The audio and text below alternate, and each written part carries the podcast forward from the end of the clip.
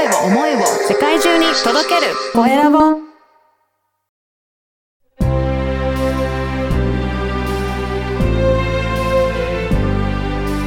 経営者の志こんにちは、コエラボの岡田です。今回はリフォームコンサルタントの笠原理恵さんにお話を伺いたいと思います。笠原さんよろしくお願いします。はい、よろしくお願いいたします。まずはあの自己紹介からお願いいたします。はい、ありがとうございます。えー私、インテラデザイン R のリフォームコンサルタントをしております。笠原理恵と申します。よろしくお願いします。よろしくお願いします。リフォームコンサルタントというお仕事は、あの具体的にはどういったことをされていらっしゃるんでしょうか、はい。えっ、とですね、えー工務店さんとお客様の間に入って、おうそしてお客様に対して、そのどんなリフォームをしたいかという、あの、まあ、具体的なプランですとか、うんご提案をしている、そんなお仕事をしております。だから、工務店さんとお客さんの橋渡しをする、あーそんなお仕事です。そうなんですね。あの、リフォームっていうと、じゃあ工務店さんに、まあ、直接お願いするよりも、笠原さんに入っていただいた方、時には、まあ、例えばどんなメリットがあるんでしょうかね。はい。えっ、とですね、えー工務店さんは基本的には、まあ、こういったふうにしてくださいと言えば、まあ、そういうふうに作ってくださるんですね。ん。で、えっ、と、ただ、一般のお客様ってリフォームの経験あまりないですよねないですよね。一回経験するかどうかぐらいですよね。そうですよね。はい。あのーやはりですね、お家を建てるとか、うんお家を購入するうんの次に金額が高いのがリフォームなんですよ。はい。それだけ高いリフォームなんですが、皆さん経験がないから、うん。工務店さんとお話ししてもどんな風に伝えたらいいとか、うん。どんなことをまあ気をつけたらいいとか、それから自分はどんな暮らしをしていきたいのかとか、なかなか具体的に、はい、えー、まあ、はっきり伝えられない方って多いんですよ。そうですよね。はい。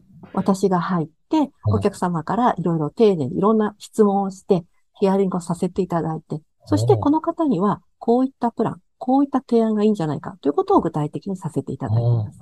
この笠原さん、どういったところを、あの、お客様のところを重視して、えーヒアリングされていらっしゃるんでしょうかね？はい。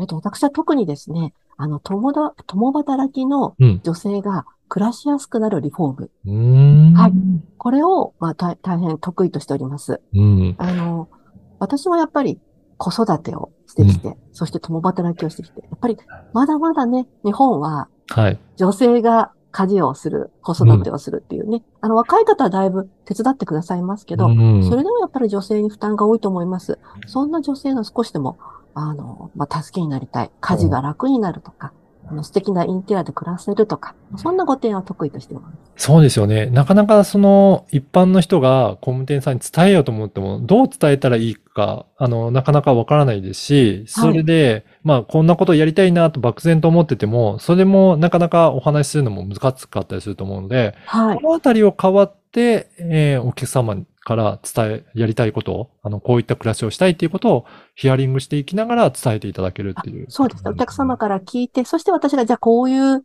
案はどうですか？こういうこともできますよとか、うんこんな提あの、こんなプランはどうですか？っていうところをご提案します。で、お客様にご了解いただいたら、それを、その図面にして、お客、あの、工務店さんに渡して工事をしてもらう。このような流れでやってます。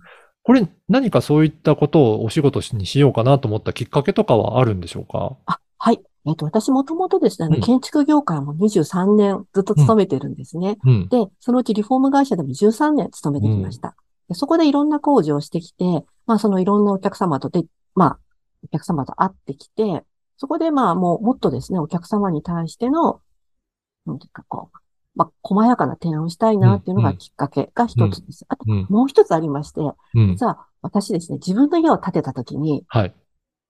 ちょっと後悔が残ったんですね。おお例えばどういったところですか？はい。あの、当時は私まだですね、建築のお仕事していな、する前だったので、うん。もう建築士の先生にお願いしたんです。うん。家を建てるんです。もう建築の先生におね、建築士の先生にお願いしたら、プロだから、うんもうきっと私の希望通りの住みやすい家ができる。そう思って、えっ、と、期待したんですね。はい。で、えっ、と、工事中とか工事前にもいろいろ、私もっとこうしたい、ああしたいもお伝えしたんですが、うん工務店さんも、建築士の先生も、いやー、そこまでいらないんじゃないんですか？とか、うんそれあんまいらないと思いますよとか言われちゃったんですよ。はい。だから私は、あ、プロが言うんだからそうだなと思って、まあ、その、そのまま出さなかったんですね。うん、うん。でも、実際完成してみると、まあ、素敵なお家ができたんですが、うん。実際暮らしをしてみると、うん子育てをしてみると、うんそして共働きになってみると、はい。やっぱりね、あ、あそここうすればよかったとかね、こここうだったらよかったなって、ものすごくいろいろ後悔が残ったんですよ。そうなんです。じゃあ、初めに一応そういうふうには思ったけど、なかなかうまく伝えられなくて、プロも、まあそういうんだからと思って諦めたところは、やっぱり後悔残ってたんですねや。っぱりね、暮らしてみると、まあ、へー自分も子育ても初めてでしたしね、はい。そう。で、子育てすると、あ、こういうところはこんな工夫しとけばよかったなとか、ここはもっとこうすればよかった。あ例えば共働きをし始めると洗濯物を干すスペースがーうん。ね、必要だ。家の中にね、必要だとか。まあそんないろんな工夫がね、後で思うんですよ。あ後でこうする。で、こんな後悔をね、あの、本当少しでも減らしたいなと。思って、えっ、と、うんご提案してます。そうなんこれ、建築の先生だったりとか、工務店さんなんかも、やっぱりなかなか気づか、気づきにくい部分ではあるんですかね。そうですね。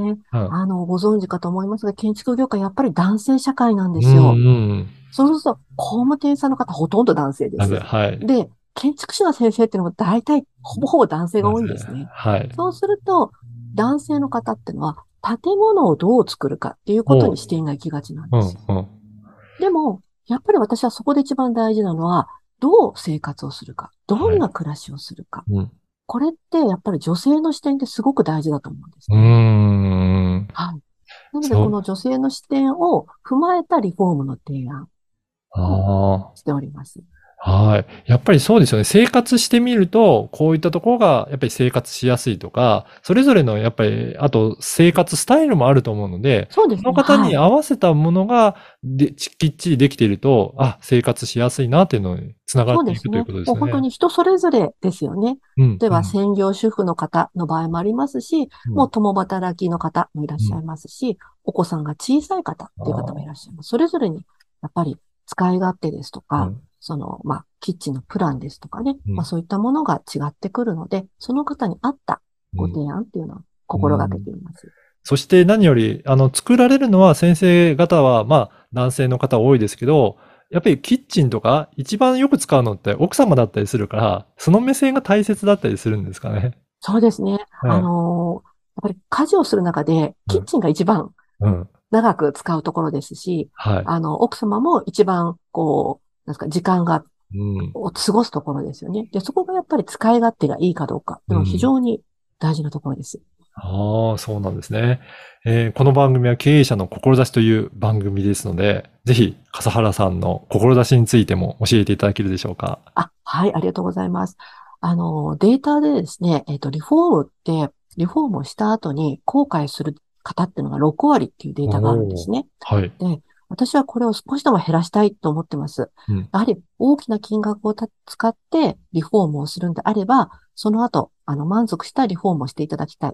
特に、もう働く女性が、うんあの、過ごしやすい空間を作っていただきたい。で、女性が働きやすい。お母さんが笑顔でいられる。そうすると、家族も皆さんね、はいこうやっぱり明るくなるじゃないですか。はい。そんなね、家庭、そんな家を、まあ、一つ、一軒でも多く作っていきたい。うん。まあ、こんな思いでお仕事をしております。そうですよね。あの、まあ私もそうですけど、妻がすごく幸せそうだと、男性はそれだけでもなんか嬉しいので、そこがなんか家庭の幸せにつながるなっていうのはすごく感じますね。本当そうですね。そんな家庭が増えれば、もう日本は本当にもう明るくなると思いますし、うん。もうそんなあの、ご家庭ですとか、おはい。家をね、一軒でも多く、あの、増えていったらなと思ってます。いやーそう本当にそうですね。あのー笠原さん、ホームページにもいろいろ掲載されていらっしゃるんですよね。はい。はい。そうです。はい。あの、私のですね、施工事例ですね。やはり特にあの、私のホームページを見ると、働いて、共働きのお母さんとか、うん小さいお子さんのいらっしゃるお母さんなどが、あの、ご依頼いただきますので、はい。まあ、こんな施工事例がありますよっていう写真付きで掲載しておりますので、もしあの、ご興味ある方いらっしゃったら、ぜひ私のホームページですね。はいあの、検索していただいて、覗いてみてください。はい。あの、このポッドキャストの説明欄にも、えーはいインタリアデザイン R という、えー、笠原さんの、えー会社のホームページの URL も掲載させていただきますので、ぜはいひそこからチェックいただいて、何かご質問があってもホームページから受け付けられるようになってるんですかね。はい。うんホームページにお問い合わせっていうのがあります。で、そちらから、あの、例えばこう、今こんなことで困ってるとかね、うんまあここがちょっとよくわからないんだけどって、そんなの、はもう、あの、すべてメールでいただければ、あの、できる限り私ご返信させていただいてますので、はい。はい。ぜひ、お問い合わせもお待ちしております。はい。本当に大きな買い物になると思うので、その前にぜひね、であのはいしっかりとご相談してご納得されることが重要だと思いますね。